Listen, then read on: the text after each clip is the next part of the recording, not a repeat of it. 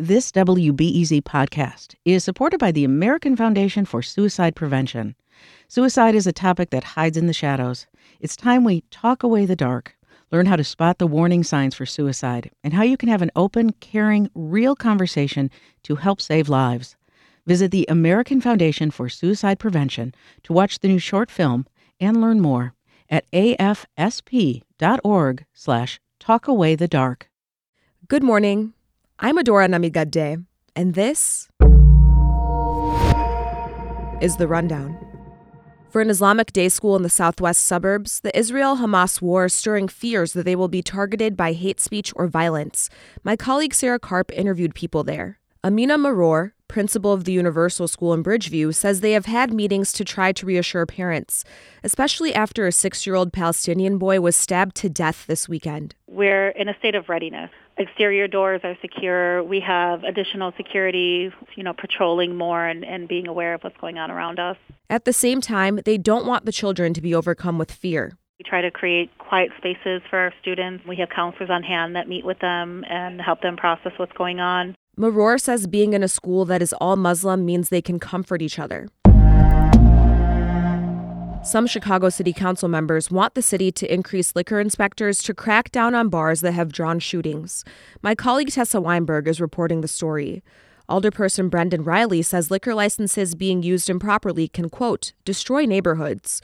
He supports raising overnight inspectors' pay to hire more of them to catch bad actors. There's so much violating going on because folks know we're spread thin. Business Affairs and Consumer Protection Commissioner Ken Myers says some after hours staff is beneficial. I think a lot of businesses think, oh, City of Chicago, 8:30 to 4:30, Monday through Friday.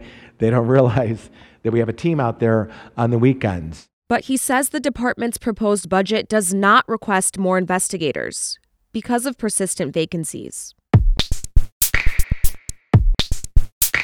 Congress is considering whether to impose national standards to pay college athletes. Should college athletes be declared employees? And how do schools fairly compensate athletes who play in major revenue generating sports versus those who don't? These were some of the questions debated in a U.S. Senate committee hearing yesterday that my colleague Michael Puente covered. The heads of the NCAA, the Big Ten Conference, and a current college athlete testified.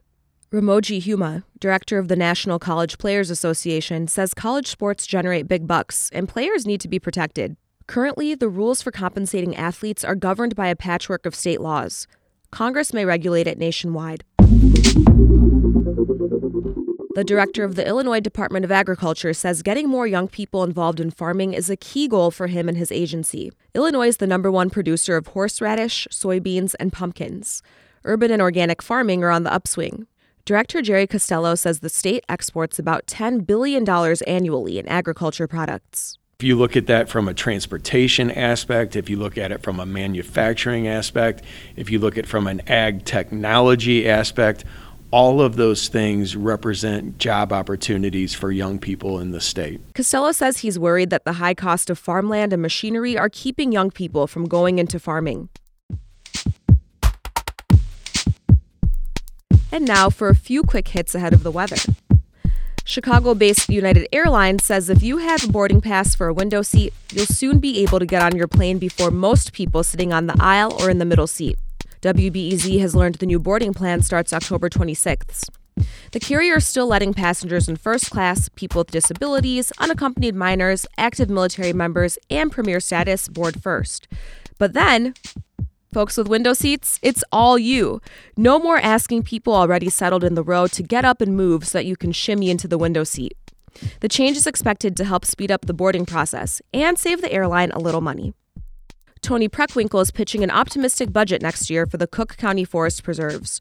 Her nearly $189 million budget is fueled by a property tax hike voters overwhelmingly approved last year. There are plans to hire more workers, restore woodlands, and add more conservation programs. Commissioners plan to vote on the budget in November, and if approved, it will take effect January 1st. Today's weather the high will be in the mid 60s, dipping down to the high 40s tonight. And then tomorrow, we're expecting some rain and temperatures to hit 60. Later today, we're joined by a voice that you might recognize. This is Fullerton. This is Fullerton. This is Fullerton. You know, and, and, and I can keep going for a while. Voiceover artist Lee Crooks has been the voice of the CTA for 25 years. So he's basically a local celebrity, even though you might not have known his name before today. My Rundown co host Aaron Allen talks to Lee about his quarter of a century legacy. That's today at 1 o'clock. I'm Adora Namigadde. Thanks for listening.